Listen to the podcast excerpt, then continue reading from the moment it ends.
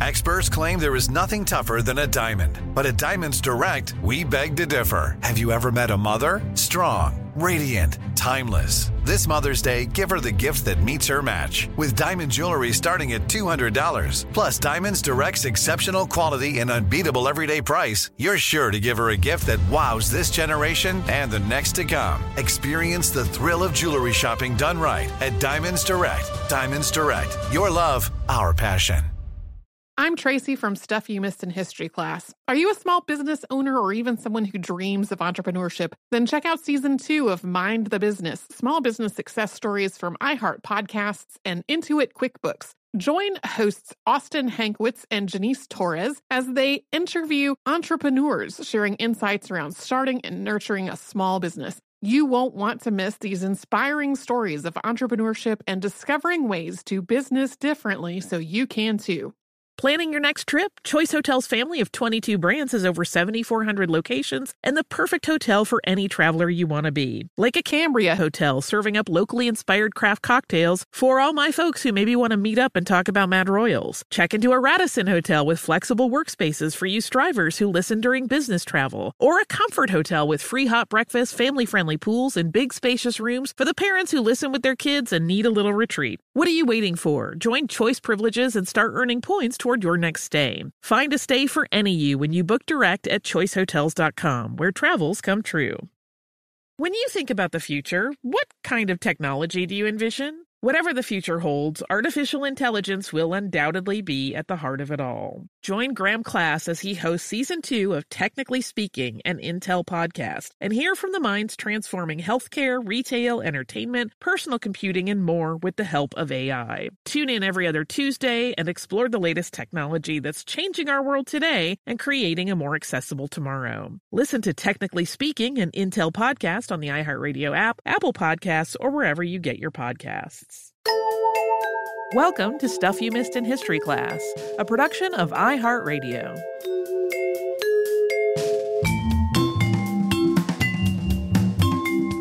Hello and happy Friday. I'm Tracy V. Wilson. And I'm Holly Fry.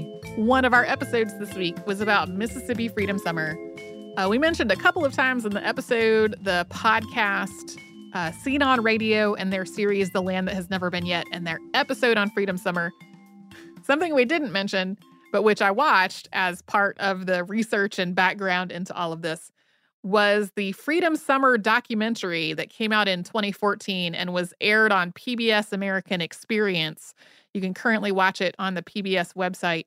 Um, that has a lot of interviews with people who were involved and archival footage from the time. That is where I heard that uh, that phone call between Johnson and Hoover about Rita Schwerner.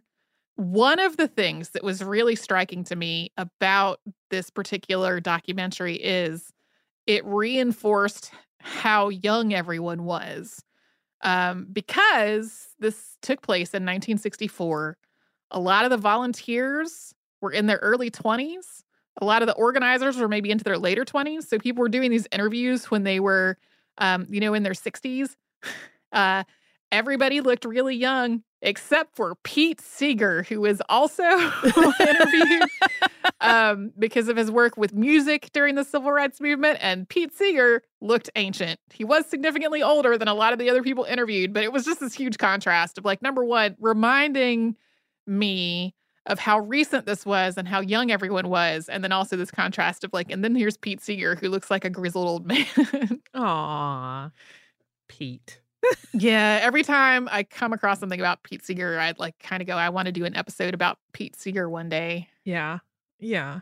This episode, like many, it is hard. I I will give us away and say that we had to stop a number of times. Yeah. Uh I get so angry I start to cry sometimes, which is mm-hmm. uh, not fun. Uh, but I think understandable. I imagine listeners sometimes experience the same things. Yeah, um, humans. Yeah, one of the things that's frustrating for me is the thing that we touched on at the end about um, how there is still a lot of voter suppression and a lot of discriminatory laws surrounding voting um, that still exist today and have been sort of creeping forward in a lot of ways. um, with the most recent presidential election being so focused on like unfounded allegations of fraud that nobody has actual evidence that holds up for um, and a fear that that trend is going to escalate like there, that, is a response to to baseless accusations of fraud there will be further laws to make it harder for people to vote that are probably going to disproportionately affect the people that have historically had the hardest time voting already. I hope not, but yes, that is an ongoing fear as well. Yeah. Again, so angry. Tears. We've gotten a couple of emails from people when we have previously referenced the unsubstantiated allegations of fraud from people who have been really angry about how we need to tell both sides of the story. So I just want to take a moment and say that there aren't two sides of this story. there just aren't. There is the true side, which is that there are baseless allegations of fraud that have really sowed a lot of doubt in a lot of people's minds. But like, unsubstantiated means unsubstantiated. Yeah. And in some cases, demonstrably false. Um, so, like, that has just made the whole thing deeply frustrating and frightening in terms of like what happens next in terms of um, the idea that we're supposed to be a democracy where everybody can vote and whether that is true or not. I feel like we should say something peppy here at the end because I know, Friday. Like, like, normally we get to the end of these and I kind of go, that feels like a good stopping place. And like that felt like a stopping place, but not necessarily a good one. Right. Um, I imagine our email and Twitter mentions will be full of, well, actually, emails from people saying that you have to have an ID to write a check. So why not to vote? And uh, man, there's just so much information on that, easily available on the internet. what information? What? Yeah. So Holly, you you mentioned that there were some times that there were just um like angry tears and we had to take a minute. And often when there is something really sad happening in, in an episode, you have a trick that you do to try to to to sort of compartmentalize it in your mind. Right. That helps me get rid of it. It doesn't work when you're already angry and not sad, which is that normally if I am weepy over something in an episode, I pretend I'm Bea Arthur because Bea wouldn't cry, she would get mad and address the problem. But when you're already angry, that doesn't fix it. Just get more mad. stay mad. My my other trick is to think of odd Star Wars characters that make me laugh. And yeah. sometimes that works in a situation like this, but really Bea Arthur is always the good go-to and it doesn't it doesn't work in this scenario. Yeah. This week we talked about W. Montague Cobb, and I just want to tell the story of how this wound up finally on my episodes to do. Um, often when I am out and about in the world, which of course is not something that's really happening now. if, I'm obviously not laughing at the pandemic, just that we all have come to just live in this strange time where we're like, I guess I live in my house all the time. Yeah, yeah. So uh, in uh, in the before times, um, if I would be out and about somewhere and I would see something that caught my eye for a potential podcast subject, I would just put it in a note in my phone. Uh, because uh, a lot of times, if I am out and about in the world, I- I'm taking a break. I don't want to devote a whole lot of mental time and space to work, but I also don't want to lose uh, ideas that I, I stumble across that seem like they could be really interesting. So then the downside to that is sometimes years will pass between when I put something in a note in my phone and when I put the phone notes into any kind of more usable list of ideas. So, back in, I think, 2018, you and I were in Washington, D.C. Um, for a tour. And I went to the National Museum of African American History and Culture. And I wrote down like six or seven things uh, on a little note in my phone. W. Montague Cobb was one of them. I have no recollection of what the context was, like what specific thing I had seen at the museum that made me go, oh, this would make a really good topic for the show. Um, but I did not actually put the the note that I took into a you know, a place where I would see it on a regular basis, like on my computer at work, uh, until late 2020. So years passed between when I made that list and when I actually made the list into something more recognizable. Uh, I did a just a bulk pass through the phone to put all the ideas that I had jotted down out in the world into my actual like short list of ideas. Um, and uh, uh, one of the things that I thought was a list of topic ideas that I had seen somewhere was actually locations from Skyrim. uh, so anyway, that's how finally, finally, more than two years of after uh, having having seen something that sparked my attention in Washington D.C., finally got to this episode. I um I never move them off the phone. Yeah, yeah, I put them on the phone and I just now have a list on my phone. And I don't usually put context, so it's like a second layer of fun discovery when I go, what is what is that person's name? What is that word about? And then I'll look it up online and go, oh, was fascinating. Good job, me putting it on a list. So I think I will do an episode now.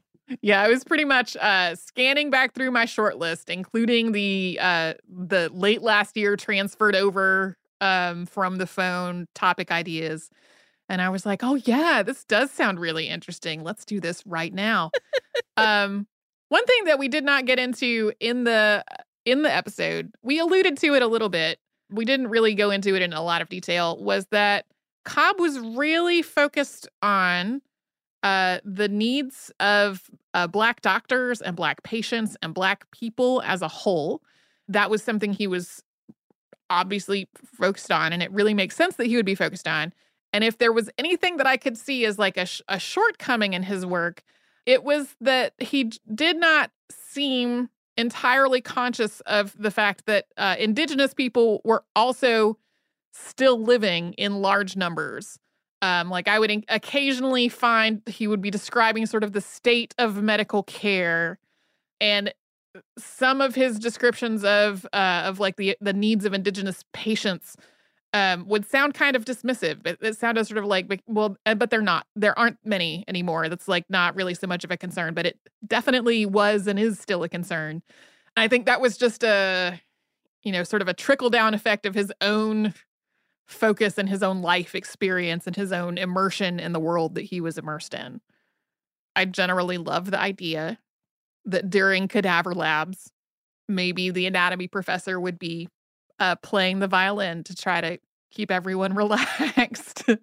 um, I have never done a cadaver lab, but I have watched uh, like recorded video of cadaver labs uh, when I was taking a, a an anatomy course of that uh, level, and um, it wasn't that it was a stressful experience, but I can just see it being nice to have some musical accompaniment to kind of occupy part of your mind during all that. I feel like that is something that should be adopted for like any kind of lab where you're not necessarily interacting with language while you're doing it, right? Um, like a geology lab, also perfectly great when you do analysis of, of, for example, pictures of the night sky in an astronomy lab. I would love to have someone playing violin for any of that in my classes. That sounds amazing. so yeah, um, he seems to have had a very larger than life personality in a lot of ways, uh, including playing the violin for his dissection labs. Uh, so it's Friday. Whatever's coming up for your weekend, I hope it goes as well as possible. Uh, if you'd like to drop us a note about anything, we're at History Podcast at iHeartRadio.com, and you can subscribe to the show on the iHeartRadio app and Apple Podcasts and anywhere else that you get your podcasts.